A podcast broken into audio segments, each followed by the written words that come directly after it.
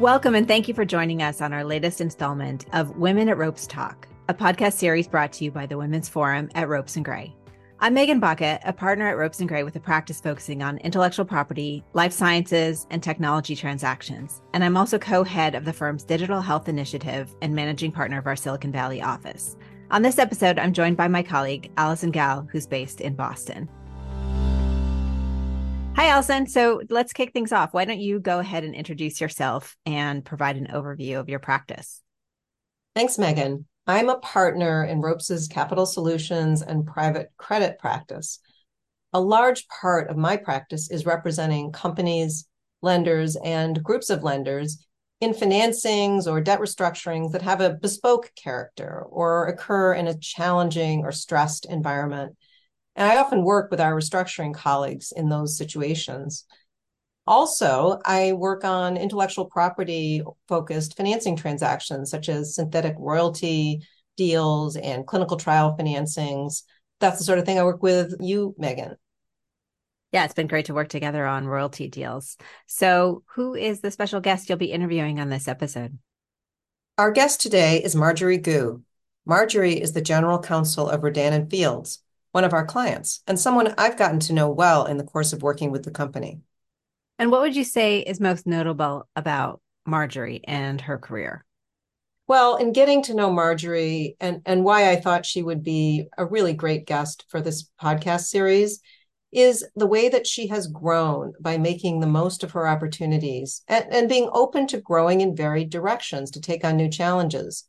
She is so wonderful at fostering connections and is just a terrific example of how being a positive, kind, and outgoing person can be a great career strategy, as well as being a terrific way to live your life. That's so great. So, with that, I will turn it over to you and Marjorie. Hi, Marjorie. Can you introduce yourself to our listeners? Hi, Alyson. Thank you. Um, it's so great to be here with you today and talking about legal careers and all of those things that attach to that. I'm Marjorie Goux. I'm the Chief Legal Officer at Rodan and Fields. For those unfamiliar with Rodan, what kind of a company is Rodan and Fields? And what are your responsibilities as Chief Legal Officer? We are a premium skincare company Actually, I should say we are a skincare and hair care company, with most recently having launched a whole new category of hair care. And as the chief legal officer, I sit on the C suite executive team, and we're responsible for guiding strategy with the company. And I have a team that at times has ranged from 10 to 18 um, members with around five attorneys and other legal professionals, as well as some external full time contracting resources. And I should say also, in full disclosure, that I not only work with you, Marjorie, but I'm a client. I use the skincare products and I've started using the hair care products, and I can attest that they're wonderful and I, I do get compliments. Marjorie, to kick it off, can you tell us how did you come to be in your current position? I was lucky to have met through some nonprofit board work at an organization called Envision Education, some partners at Spencer Stuart who were involved on the recruiting side. And they were aware of my interest in taking on a broader role as either a general counsel or a chief legal officer. And the position at Rodan and Fields opened. And so through a series of conversations, I ended up in this position what would you say are your goals in being chief legal officer of an operating company? What are you trying to accomplish day to day? CLO doesn't just sit back and not do anything. We're actually grinding out some work as well. How do you do that? It's a, it's a very different role. You have to have time for strategic work. You have to have time for just execution. The relationship building aspects of being in a C-suite position are paramount. And so you have to make sure that you know what people need from you. You know what you can offer them. You develop mutual expectations and goals in a way that respects the diversity of approaches across the team and across the board. And one thing I've always wondered about Marjorie, just how can one prepare to be a general counsel? I don't think that anyone is prepared for taking on the general counsel or chief legal officer role in the truest sense of knowing exactly what they're going to be doing. Each organization has a unique set of factors going on within it that will require the attention of the chief legal officer everyone will have a different CEO to work with and partner on the business with, and everyone will have a different board that they will be managing up to and reporting to. The chief legal officer doesn't just report to the CEO, they also report into the board on different matters from time to time. Were there specific things that you did when you first got the position that helped you to hit the ground running? I was very lucky when I joined Rodan and Fields that we had as a business partner Deloitte, and they had a chief legal officer workshop for new chief legal officers that they provide to their clients. I spent two days working with five or six of their consultants exclusively on how do you do this thing? How do you take on such a vast array of oversight responsibilities, and day to day work. Wow, that sounds like a terrific program. Anything else that helps you on an ongoing basis? I would say that tapping into my peer networks, joining things like Tech GC and Women's General Counsel Network was a huge resource for me. And so just asking a lot of questions and developing a really clear 30, 60, 90 day plan and making sure that the expectations set out in that plan are clearly aligned with your CEO. And the other thing that I would uh, suggest is actively seeking out 360 degree feedback at some junctures in that first year, which I did and was incredibly helpful. That's how I came to be here and how I held on through those first 12 months of learning how to do this thing. How have things been at the company lately? Have there been any interesting challenges that you've had to navigate? Life at a skincare company is never dull, and there's always a lot of interesting things happening. In skincare and hair care, any sort of consumer products, and also particularly in the cosmetic space, we have to keep a keen eye on regulatory issues. Increasingly, different ingredients are regulated in ways that support consumer health and traditionally, some of that regulation has not been happening. So we had the Modernization of Cosmetics Regulation Act come through, MOCRA, and our team has been busy preparing for some new disclosures and filings that will be required with the federal government that again will be helpful for consumer protection. You might think skincare, we're just focusing on the products, but there is plenty of corporate work going on. And we've had a couple of strategic resets during the time I've been here. So there is never a dull moment. I've really been enjoying the work. Can you talk a bit about how you work with a board and how the board supports you? Well, I give a lot of uh, support to the company and to my team. I receive a lot of learning in return, as well as just managing the day to day in the company and strategy for the business. I also work with this incredible board who has a vast well of experience and is very generous with um, providing us with learnings always on a go forward basis as we try to create more success and value. Wow, that sounds really exciting, Marjorie. I've always been quite intimidated by the idea of being a chief legal counsel, uh, either at a fund or a company, because I know you have to field everything that is thrown at you.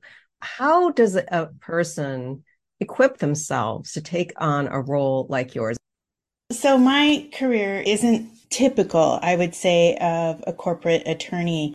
I started my studies in chemistry and was interested in becoming potentially a patent attorney. And um, I had sort of a geographic plot twist following my undergraduate at the University of Washington in chemistry. Family circumstances had me living in London. And so I went to law school in England and attended University College London, UCL, And so I was extremely lucky to start my legal career there with one of the medium sized commercial firms, Sainer, that's now Dechert, and then moved to Baker and McKenzie. So really working with sort of big law.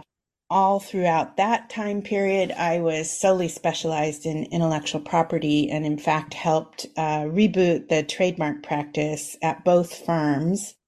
How long did you practice in London? I moved back to the United States after a decade in London to Palo Alto with Baker and McKenzie again in their intellectual property practice. And when I was at Baker and McKenzie, I felt like to be the best intellectual property attorney, I wanted to work in a niche sort of subject matter boutique firm. And so I spent some time at Finnegan Henderson, which is one of the premier IP firms in the United States, highly specialized with sophisticated IP work that they do across all fronts. But something was still missing. When did you make the transition from law firm practice to working in house? I was very fortunate to have been recruited by a client there, Hewlett Packard, and moved into the Hewlett Packard company. At the time, they had not yet um, split into two and we acquired Compaq while I was there. Carly Fiorina was the CEO. It was a very interesting time for the company. I had a wonderful mentor there, John Teach, who was the trademark counsel. And interestingly, because Hewlett Packard was so innovation and IP focused, the lawyers on the IP team had really, really interesting work, and I built an anti counterfeiting program that operated globally with um, hubs in the United States, Europe, and Asia. And we actually managed to raise share in the printer cartridge uh, sector just through the work of our team.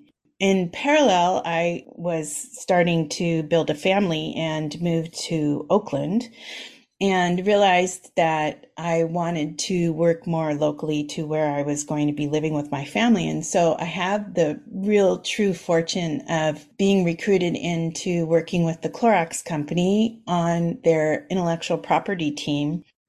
From what you've told me, your time at Clorox gave you some really important opportunities to grow and to understand your full capabilities. How did that happen? When I arrived, uh, shortly thereafter, some of that work was moved to the legal team outside of the United States. And so I looked around and talked with my um, supervising counsel there, and, and we came up with a plan for what to do with my time. And luckily, I was able to support what they had then, which was called a New Ventures Group. And they were doing some experimenting with small scale investing in startups outside of the company.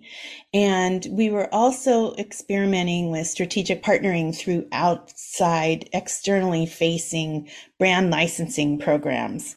And through that work, it became clear that I had good touch for working with the business and the business enjoyed working with me. Laura Stein, who's now a chief legal officer at Mondelez, was general counsel at the Clorox company, and she was a firm believer in developing her attorneys in place, whether they were staying at Clorox or moving to other opportunities. She wanted to be sure that everybody had solid commercial skills. At Clorox, there was a strong belief that each business should have uh, its own individual leadership team. And so I was lucky to sit on the leadership teams of the businesses that I worked with.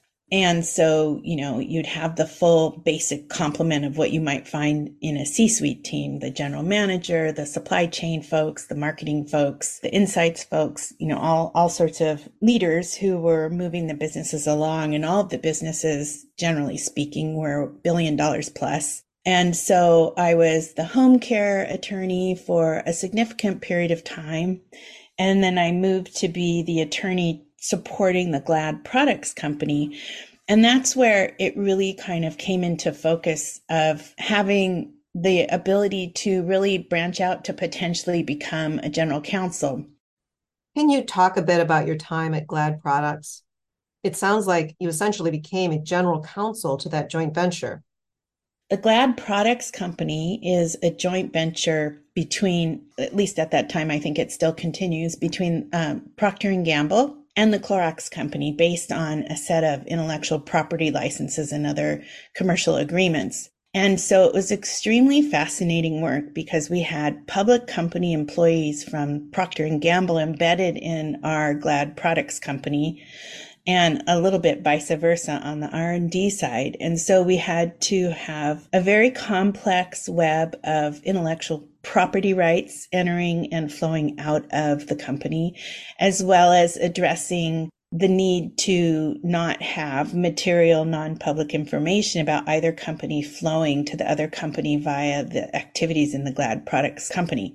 And also, as the lead commercial attorney for the Glad Products Company, I was able to be the secretary of the joint venture board, which was a very interesting position. The people on the board were highly uh, ranked executives at Procter and Gamble, often the next in line for the CEO position and the lead of R&D in some sort of global area for Procter and Gamble. And then we had our um, lead executives as well on that board. So that was a very good training ground for moving out to potentially become a general counsel or a very senior attorney on the commercial side within Clorox or somewhere else outside of the company. So I want to pause there because that was a lot of information, but that's the basic groundwork for that generalist approach. Yeah. And just in listening to you, Marjorie, anyone listening who's a, a young attorney could be furiously taking notes on all of the ways that you might position yourself to have an interesting career like yours.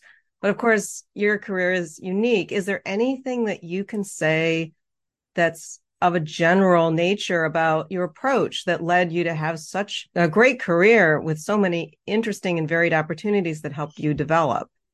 I would just say I didn't expect to be in London and I was there and I was staying longer than I thought. So I found the law school literally down the road from me. I didn't realize at the time it's one of the top law schools in the UK. And then I found a firm that needed someone who didn't have a law degree yet, who could be a trademark agent. And then I found a bigger firm that could use an American that needed to reboot their trademark practice and so on. And what I would say in general is that in your journey, there will be multiple stops and some of them may be unexpected. So be prepared to explore a lot of different things and to deviate from your original plan. At many points, there may be an experience that might cause you to ask, Am I in the right place? And flip the script and ask instead, What can I learn where I am? What can I learn from this experience? And always look for the silver lining of whatever is happening in your life and also realize that nobody builds their career alone. How do you figure out what opportunities to reach for? It's a wonderful gift to be able to speak with people and ask for help and brainstorm and benchmark and be relatively fearless in those conversations. And they don't always have to be within the organization you're in if you feel uncomfortable having those conversations there find a professional body, lean on your law school if you were in law school. Some people qualify outside of law school still. Find your peers from other situations who may not even be attorneys and talk to them about how you can flip your script and make sure you're looking on the bright side and realizing that if you're ruminating over something, a thing I like to say to myself is if I've thought about something more than three times, which I also got the three times rule from Laura Stein at, at Clorox, to notice you're still thinking about it and let it go. Or as I like to say, sit on a cactus and move on because you need to spark your brain to move on. And then again, always look for what you can learn in any situation where you are and make the best of it. I think that's so helpful and constructive and relevant because I I know that people starting out in their careers are so worried about needing to plan it out and see how their career is going to unfold. Were you like that at the beginning, or have you always been a person who is able to, you know, I guess, make the best and look for the best in the situation they're in and still look for opportunities? I've always been the latter, that person who looks for opportunities. I once was assigned a mentee in one of my past lives and I sat down with them and said, "Well, what can I do to help you, you know, think about your career and and how do you think about it?" And that person laid out well, here's how my plan is working. And he had planned everything from his undergraduate degree all the way through to what that position was going to bring to his portfolio of skills and where he was moving next. And I thought to myself, boy, he really doesn't need anything from me. I was never the planner, but I've always been, I guess, uh, what I would call a seeker. I guess it would be interesting to see whether that young person's career actually played out the way that they had thought it was going to, or whether it, they... it's played out well. I can tell you that much. It's played out well. So, you know, everyone has their own approach, but I think you still always need to look for what you can learn from wherever you are.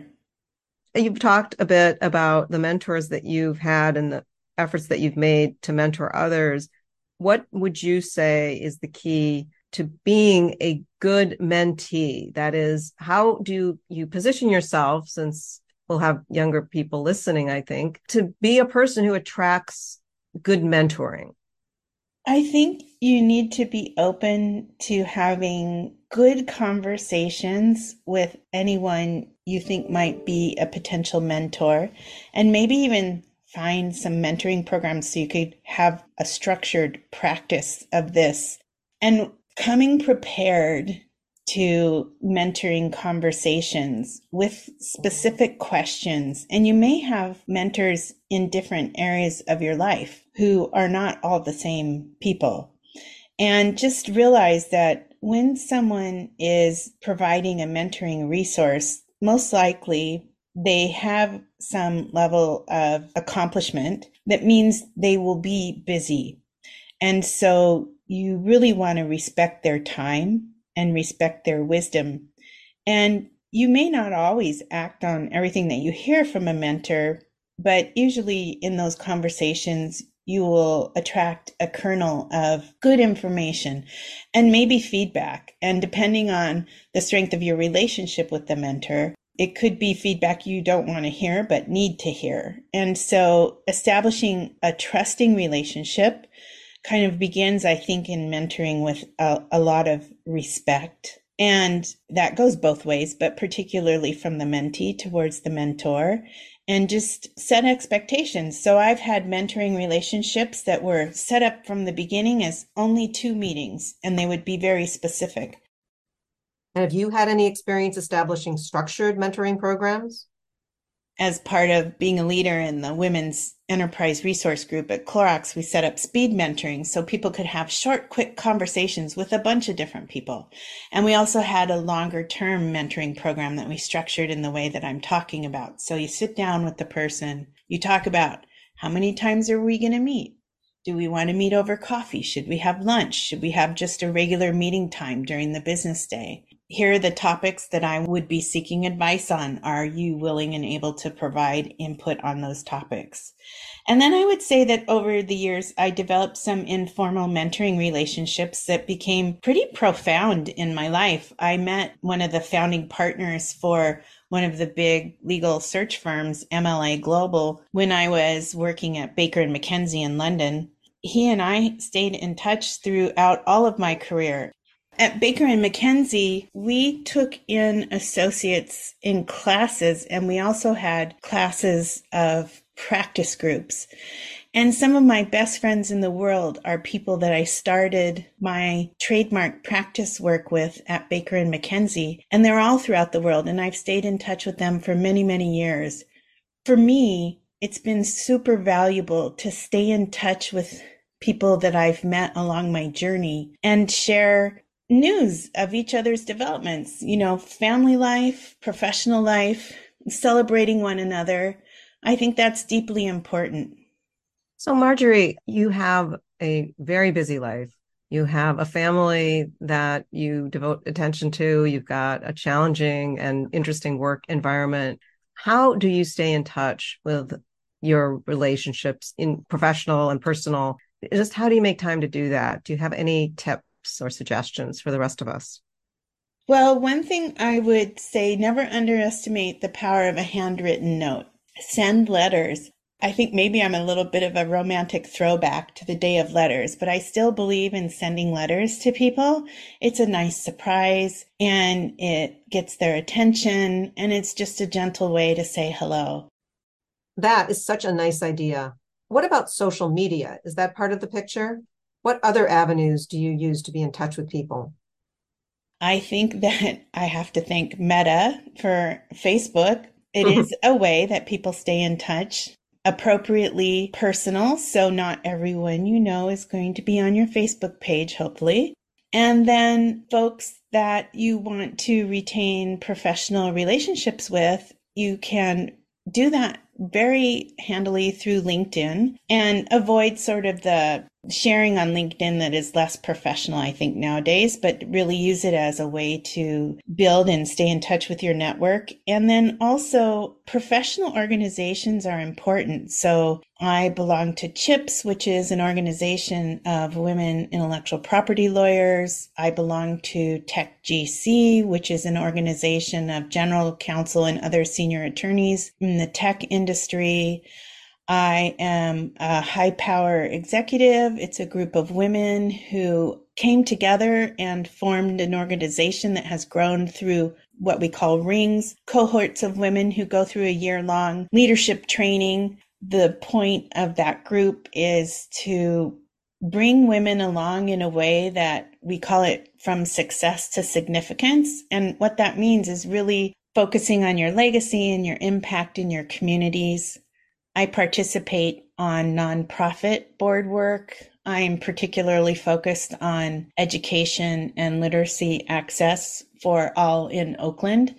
And through that board work, it isn't just showing up and writing a check at all. It's actually very hard work. And you will develop, again, very great and long lasting friendships and networks you know, and you can network in your hobbies. I play the piano, so I ne- maybe network through music, or there might be school items, you know, where you meet other people. If you have children, if you don't have children, maybe it's a, another hobby. I think I come by it naturally, just staying in touch. I do have other people I know who don't stay in touch like that with all of the people they've kind of come across. But I guess it takes a certain interest in people but even if you wanted to be strictly self serving, you could stay in touch with people. But I, I, find a real richness and joy in knowing people and sharing the joy of their life with them and, and the hardships. It sounds like you throw yourself fully into everything that you do.